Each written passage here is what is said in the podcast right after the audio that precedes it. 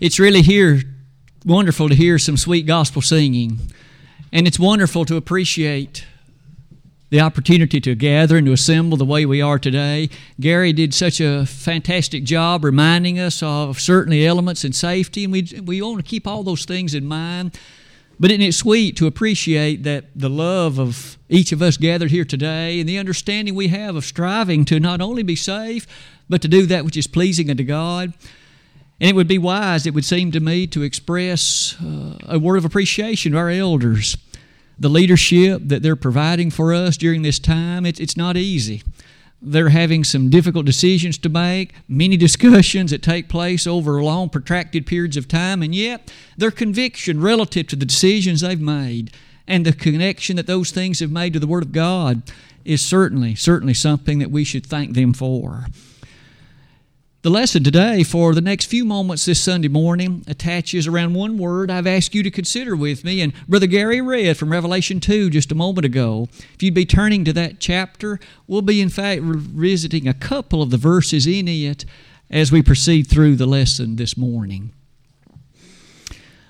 This next slide is one that is not anything surprising.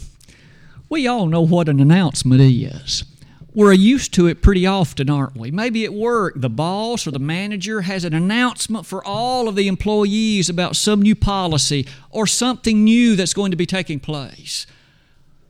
On the other hand, sometimes a couple will make an announcement. They're engaged.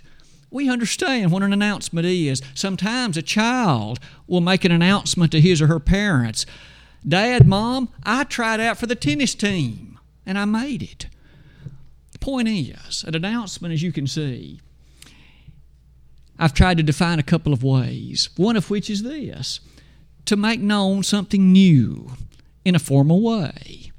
Or, on the other hand, to officially tell people something new, or at least tell information about something. Again, the concept of an announcement is easy. But aren't you interested to know that we utilize them in connection to the services of the church? Every single time before a service begins, be it our usual Sunday morning worship, be it the Sunday evening worship, be it the Wednesday evening Bible study, when those things are occurring, there's always a gentleman that makes some announcements to us. Think with me for a moment this morning about announcements in that connection. I first began preparing this sermon long before the COVID 19 matter reached the height in which it currently is. And I modified it some over the last little bit because I thought it did have, in fact, something to say about the features connected to today. It goes something like this as we begin. I basically chose to deliver the lesson based on Revelation 2 in such a way that it offers us a continuing anchor a continuing basis upon which to found the solidity of our faith and the nature of our conviction in the things of God. Consider some announcements. You know, I particularly chose some announcements. Before this particular virus began, perhaps the following announcements would not have been unusual to have been made just prior to the service in many particular places in the Brotherhood. Here's a couple of them. There will be a teacher appreciation dinner on Tuesday at 6:30 p.m. and all teachers of the past year more than welcome to come and certainly invited to do so. Well, that's a fine announcement. Here's another one. Those members of our congregation who, again, are somewhat more advanced in years, they have their group that meets, and they're meeting this coming Thursday, and they have a trip planned to eat out lunch at a particular local restaurant. Or here's another one the pantry items for this week are mac and cheese and tuna. The point is, those are fine announcements in that they make known something which a congregation might well find an opportunity to assist or at least consider. But you'll notice, if I've asked you to consider those things on the slide, sometimes our announcements are somewhat different than that. Brother so and so is under the weather and is unable to be with us today. Sister so and so continues her recovery from surgery and still is asking for prayers but is unable to be with us today. Those kind of announcements aren't that unusual, and we understand the nature, certainly of each one of them. But I'd like you to transport in your mind back to Revelation 2 what might have been some announcements that would have taken place in the congregations of which we're about to read here. I've pointed you at the bottom of that slide to this. Let's read verses 9 and 10, and perhaps then we'll make an observation what might well have been some announcements made on the first day of the week in the church at Smyrna, roughly 1930 years ago. I know thy works and tribulation and poverty, but thou art rich. And I know the blasphemy of them which say they are Jews and are not, but are the synagogue of Satan. Fear none of those things which, shall su- which thou shalt suffer. Behold, the devil shall cast some of you into prison, that ye may be tried, and ye shall have tribulation ten days. Be thou faithful unto death, and I will give thee a crown of life. It might very well have been stated on that Sunday morning in the church at Smyrna there might well have been a cloud of uncertainty resting over that congregation because as the Roman oppression was increasing in its intensity, some brother might have stood up before that service began and said, This may well be the last time all of us are able to gather like this. We have just recently learned that the oppression is such that some of us are going to be cast into prison, some of us may be put to death this side of heaven, this may be the last time that gentleman may have said that all of us are going to be meeting like this. He may have offered words of exhortation. When the Roman soldiers come, this perhaps might be some things you can say. These might be perhaps some things you should never do to agitate them. Some of us are going to be cast into prison. We don't know how long that's going to last. Think about the nature of those kind of announcements. They certainly are a little different than the air of some of those that we noted earlier today. But not only the church at Smyrna, what about the one at Pergamos? Brother Gary just read about this one. May I begin reading again in verse 13? I know thy works and where thou dwellest, even where Satan's seat is and thou holdest fast my name and hast not denied my faith, even in those days wherein Antipas was my faithful martyr, who was slain among you where Satan dwelleth. Can you perhaps imagine that on a Sunday morning, right before the services started at the Pergamos Church of Christ, a gentleman might have stood up, gathered the attention of those in presence, and said, I know, good brothers and sisters, the air and the nature of what we just saw this past week. Unfortunately, our blessed brother Antipas, he was killed last Monday, and many of us saw it. We saw the Romans inasmuch as they first of all hauled him and his wife away and took their lives. And that leads me, the gentleman might have said, to this next announcement. Brother Antipas and his wife had two children. They now need to be adopted anybody who would have the capability of doing that, please see one of the elders right after the service. Can you imagine the air of announcements that would have been directed along ways like that? No doubt about it, Pergamos, you'll notice it was said to be the place where Satan's seat was. It was a particularly intense area because the Romans had a great deal of interest in that region, and this church suffered mightily. What about the church at Thyatira? A little, a little bit later in the same chapter, verse number 20. Notwithstanding, I have a few things against thee, because thou sufferest that woman Jezebel, which calleth herself a prophetess, to teach and to seduce my servants to commit fornication, and to eat things sacrificed unto idols. And I gave her space to repent of her fornication, and she repented not some gentlemen were certainly not under the illusion everybody in Thyatira supported what this Jezebel was doing, but someone may have stood up and said, Today I have a very sad announcement to make. Our elders, upon careful discussion and consultation, they've tried to talk to this Jezebel and those that have followed her and those that have been engaging in these activities, and they have decided today after a great deal of prayer and after a great deal of personal effort to try and reach these individuals, Here is the name of 31 people who must be disfellowshipped. We've got to withdraw fellowship from them in the hope that they might come to understand this is not what God has approved. The gravity of such announcements like that overwhelm the character of these opening book natures of the books of Revelation, doesn't it? It is with that in mind, why don't we close that slide and say this? Clearly, there's a great deal of difference between the kind of announcements that might have been made then and the kind of announcements that at least are somewhat common today. May I offer a few observations? Observations that, again, I would hope would direct you and me to a place of greater faithfulness and appreciation for the intensity of what the Bible presents to us. It begins like this I've entitled it Threats to the Church. When our Savior made his promise to build the church in Matthew 16, 18, I will build my church and the gates of hell shall not prevail against it. Did you notice? Even the gates of hell would not stop it.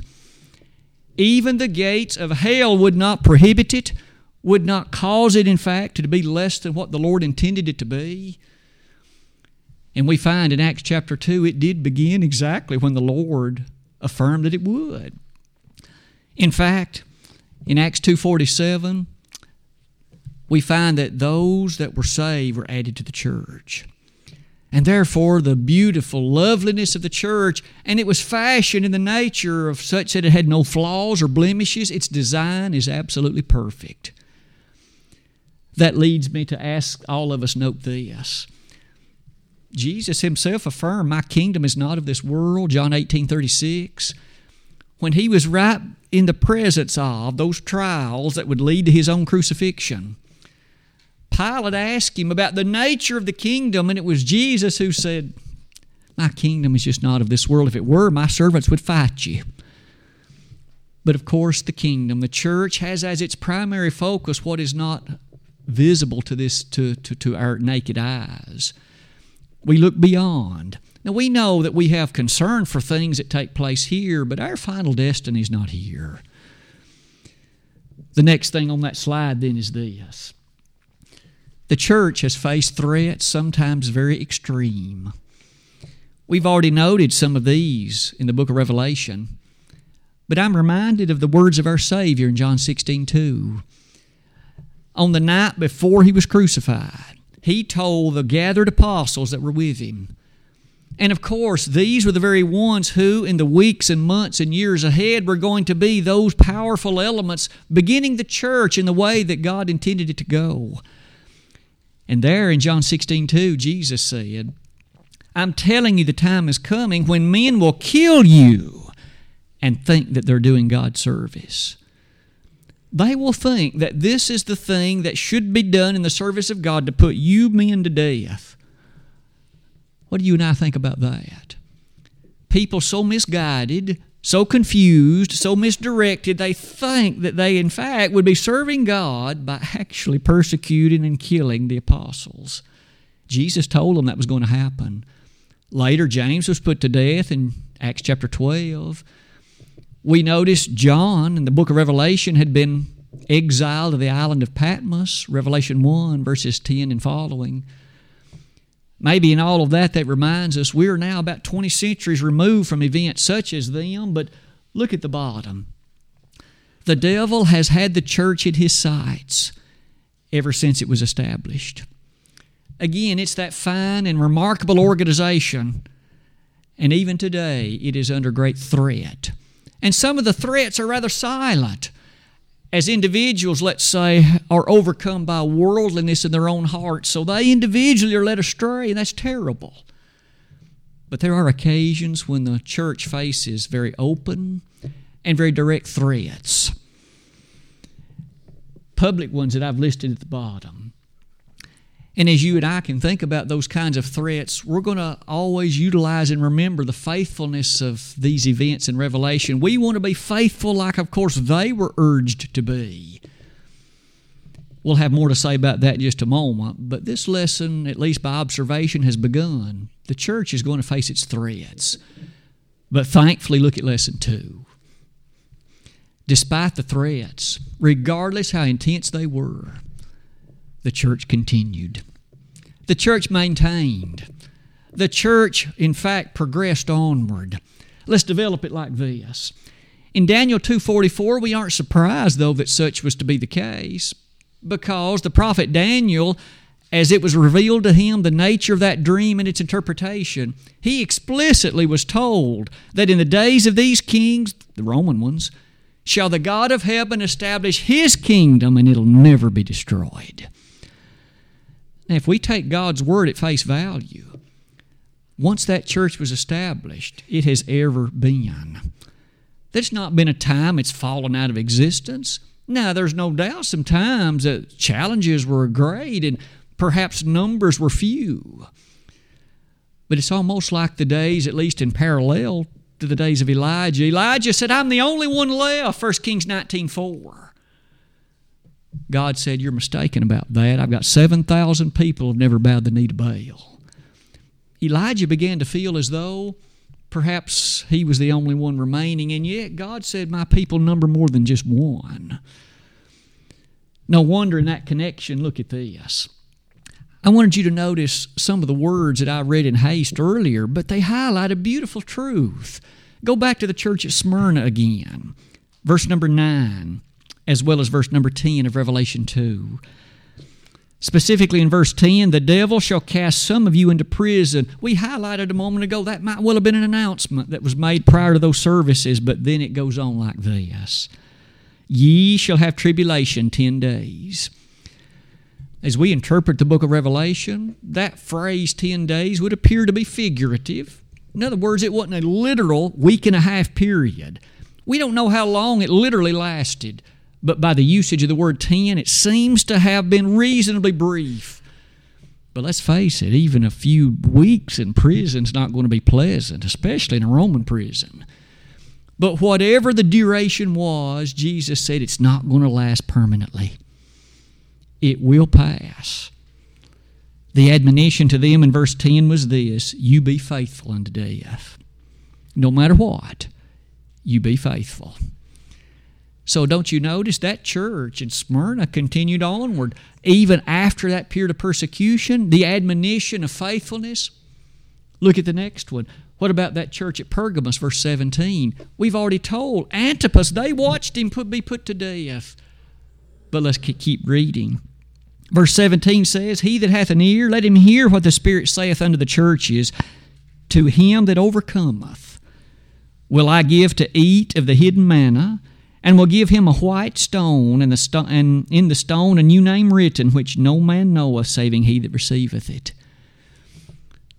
That church in Pergamos, as hard as their circumstances were, if you'll overcome two things the manna and a white stone, both indicative of a home in heaven, both indicative of a right relationship with the Lord Jesus Christ, both indicative of the blessing of God directed to them.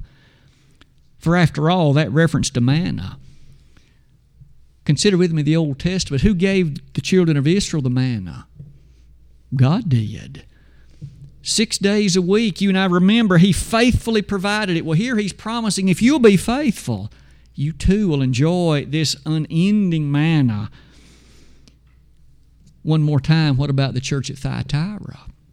Verse 26 And he that overcometh and keepeth my works unto the end, to him will I give power over the nations the forces that they were fighting against, and the circumstances they were facing, were not such that it inevitably led to their unfaithfulness. You can overcome this, he said.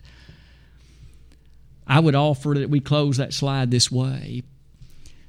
The dark days that the church faced in the days of the Reformation, and to some extent in various periods of the Restoration, perhaps takes us back to 1 Corinthians 11 26 to that church in Corinth in the midst of the first century.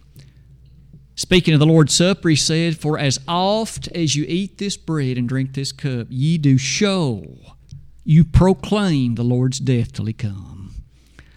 That church, in the midst of such a wicked place, was going to be an open power of proclamation of the truth of the Lord Jesus Christ and the nature of his gospel. And you're going to proclaim this openly until he comes back.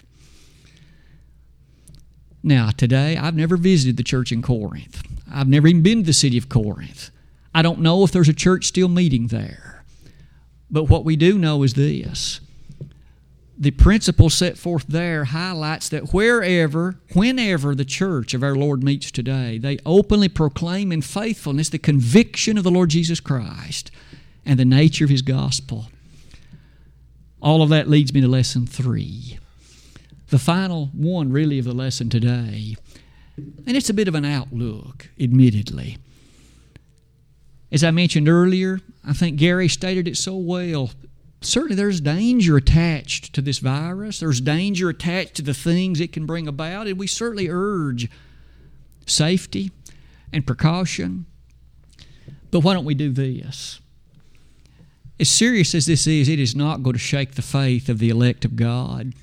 It's not going to shake the faith of those convinced and convicted of the nature of the New Testament because 1 Peter 1.25 says, The word of the Lord endureth forever be it captivity, be it viruses, be it world domination by evil powers, it is not going to quash the truth of God. And therefore, the Christian is a person of hope, a person of positive thrust, a person whose outlook, much like the people in Revelation's day, looked upon things with a view toward there's a power greater than us who is able to oversee these things. No wonder in that light May we again summarize somewhat as we connect back to the first statement. The kind of announcements that you and I might easily consider and recognize today may be a far cry from what our brothers and sisters in Christ heard 20 centuries ago. They heard such different things of intensity and severity, sometimes even threat of death and loss of life. But yet, their faithfulness has been etched on the pages of the Word of God for centuries. And their faithfulness perhaps can serve to motivate us in similar ways, regardless what we're going to face, whether it be now or whether it be far worse. That faithfulness leads me to a few more verses, which I hope will be comforting, which I hope will be motivating. Why don't we begin with the famous statements of our Lord in John 16 33? In the world you shall have tribulation, but be not afraid. I have overcome the world. Now, at first sight, one may think, well, that was what the Lord did. He overcame the world. But make no mistake, we quickly learn in other places, He said, the power that rests in Him, He is more than willing and happy to share to those who are His children, the children of God, those who are members of the same family as He. You see in Romans 8, we learn rather quickly that you and I are sons of God by faith. And as such, the Lord is our elder brother, and we will inherit on that marvelous and grand day of judgment from that wonderful family known as the family of God. And therefore, we too, you see, have the blessedness of appreciating the overcoming power. But not only that one. In 2 Timothy 3, verse 12, a reminder all who will live godly in Christ Jesus shall suffer persecution. This virus, among other things, may cause many people to ask of you and I, so what is the nature of your faith that has led you to act in the way that you are? May we, following the leading of 1 Peter 3.15, be ready with this. Sanctify the Lord God in your hearts, and be ready always to give an answer to every man that asketh you, a reason of the hope that is within you with meekness and fear. But in addition to that, in 1 John 4, verse 4, the inspired writer John pointed out in such a positive light the nature of what, what not only faced those of that day, but certainly can challenge us today as well. Speaking about the world and speaking about the forcefulness which is sometimes to be evidently seen within it. Greater is he that is in you than he that is in the world. Do we believe that? Do we believe it? Greater is He that is in you. If you are a faithful child of God, then we are promised that the Spirit, in fact, is such that it has been bequeathed to us through the influence of the Word. Jesus Christ, in fact, through the same character dwells within us, Ephesians 3.17. And we again are in the family of God. One chapter later in 1 John 5, verse 4, that which overcomes the world, our faith. May we thus remain strong in faith. Faith cometh by hearing, and hearing by the Word of God. And as that faith, in fact, grows and, in fact, develops even deeper roots in times of challenge, maybe it prepares us to close this slide like this. And what a statement of comfort it is. Paul speaking about his own circumstances and the nature of what, in fact, he quickly pointed out to Timothy. For the which cause we also suffer these things. Nevertheless, I am not ashamed, for I know whom I have believed, and am persuaded that he is able to keep that which I have committed unto him against that day. Paul, you see, had a conviction that was far removed from the circumstances in which he was. 2 Corinthians 1, verses 8 through 10 remind us that, again, even in points of death, he had looked to a power outside himself and even outside authorities oppressing him, moving him in the direction of the great God whom he loved and served. As you and I close this slide and close this lesson, I hope we've been reminded, among other things, about announcements both then and now and how that our brothers and sisters in Christ of the long ago suffered so very greatly. And today, as we deal with matters of not only inconvenience, but sometimes of challenge, we're going to stay faithful. We're going to follow those directives of the Word of God, and we're going to, in fact, rest upon the nature of what He's revealed. Let's conclude this lesson with one final slide. We've looked today at, first of all, the church is going to be persecuted. And it is going to meet moments of great challenge. Without a doubt, the devil will ensure that. But not only that, we are promised it will endure and continue, but of course, that will require that we be faithful. Oh, how that faithfulness is such a vital part of what God would wish and demand of us. But then finally, that does give us a proper perspective, doesn't it? In matters of this virus or what may well be its aftermath. And none of us know what that may be. But even in those times when uncertainty can batter about the winds of those who have little or no faith, we must not be in that situation because we have an anchor for our soul. Hebrews 6, verses 19 and 20. And that anchor, as you and I know, maintains the ship in steadfast waters, in waters that otherwise could cause great damage.